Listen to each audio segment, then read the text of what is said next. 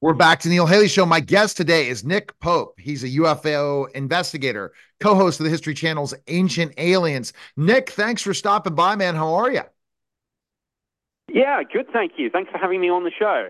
Absolutely. Let's kind of just jump into this specifically, Nick. You know, when you think about um, the whole situation of how you started as a UFO investigator, how did that start for you, man?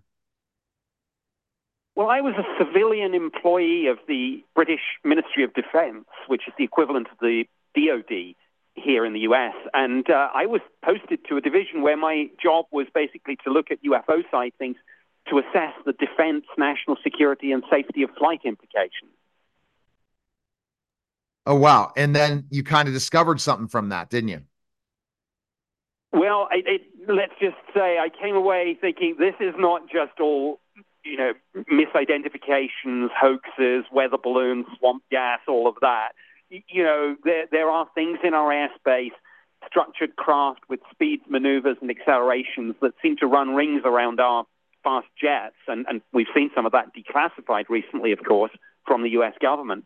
So, uh, yeah, I, uh, after that job, I couldn't walk away from this subject you definitely can walk away from it and the process. And then from there you got went further and further to becoming very well known in the uf world as a ufologist.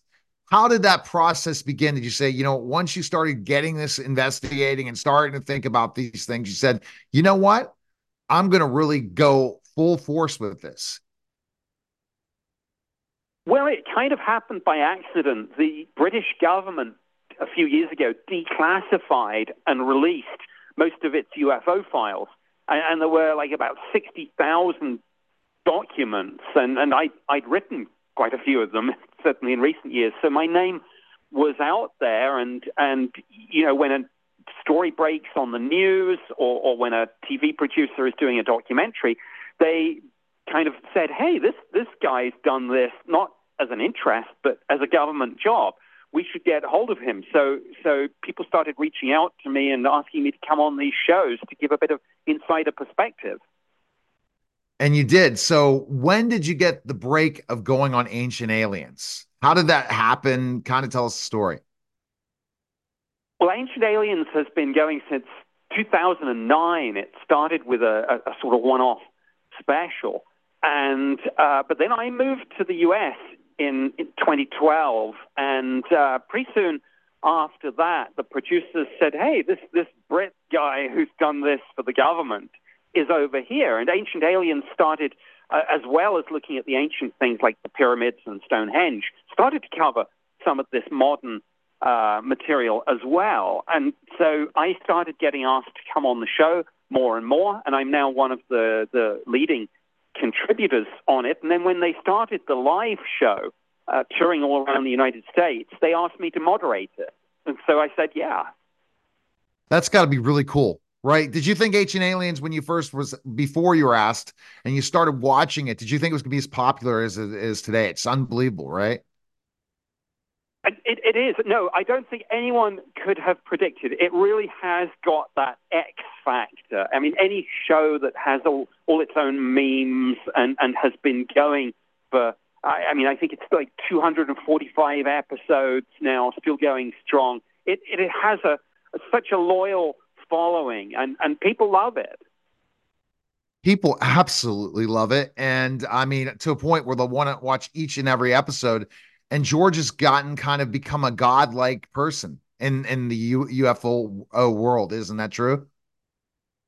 Well, yeah. I, I, mean, people people say people recognize him all around the world, and people say, "Oh, Giorgio Tsoukalos, the guy with the hair," and and all those memes that we see on the internet. I'm not saying it's aliens, but it's aliens, and he he's a great sport about that. By the way, I mean he's he's a fountain of knowledge, real encyclopedic stuff. But he he can take a joke, and uh, you know, and of course, in the live show, the rest of us always can never quite resist a few jokes at each other's expense.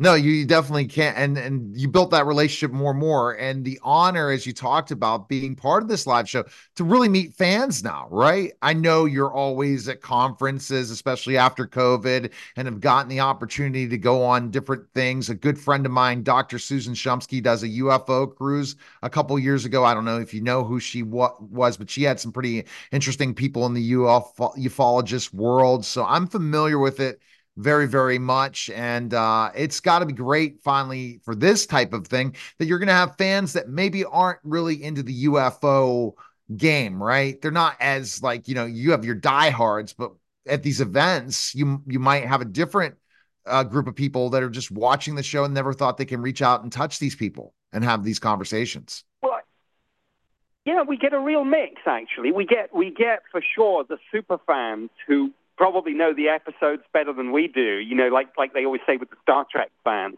Um, but we get a lot of people who are just like, hey, you know, Ancient Aliens is coming to my city. I've heard of this show. Let's check it out. So we always get this mixture of, of the, the diehard fans and enthusiasts uh, with deep specialist knowledge and people who just are completely new to it and say, I'm going to give it a go. You're going to give it a go, and you never know what's going to happen next, right? That's that's that's it, and yeah. all that. And what is you think it's taken for your brand now, based on being a contributor so much on Ancient Aliens? Now, how's how's that grown your brand? Well, I get kind of recognized. Uh, you know, I, I now live in New York City, so I get like literally stopped in the street. But uh, we have a home in Tucson, and one time I was at the commissary at Davis Monthan Air Force Base, and someone stopped me and said, "Hey, you're that guy, aren't you?" And I'm like, "Yeah, I'm that guy." So I, I guess I'm that guy. That's my brand. All right.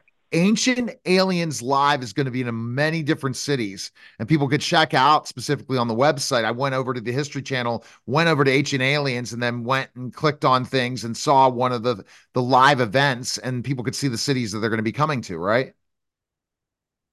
Yeah, absolutely. We've got a, I think, 21 uh, cities up there at the moment. We've done 40 or so shows already, but ancientalienslive.tour.com 21 shows. We we start. I think the spring tour starts on March 28th, and uh, that runs through uh, till till early June. And uh, yeah, we're all, all over the, the, the U.S. from from from coast to coast. And I just saw you're going to be in Munhall, Pennsylvania. I'm in Pittsburgh, but I'm nationally syndicated, internationally syndicated. We're even on in Australia, by the way. I have my radio show on in Australia, but I just saw you guys are going to be in Munhall, Pennsylvania I don't see the date, but it's coming up uh, at one point in March or some May, point in time. Yeah. yeah May May eighteenth, Munhall, uh, Pennsylvania, the Carnegie Homestead Music Hall. And go and, and oh my gosh, I guess what I'm going to have to do is reach out to you guys, and I definitely want to see it. So I didn't know you're coming to Pittsburgh, oh, and I guess sure. by Munhall. So uh, look forward to we'll I'll reach out to your team, and uh, hopefully we'll get to meet in person. That would be great. Yeah, please do that. Absolutely. All right. Thanks for that. Uh, you're listening and watching the Neil Haley Show, and we'll be back in just a moment.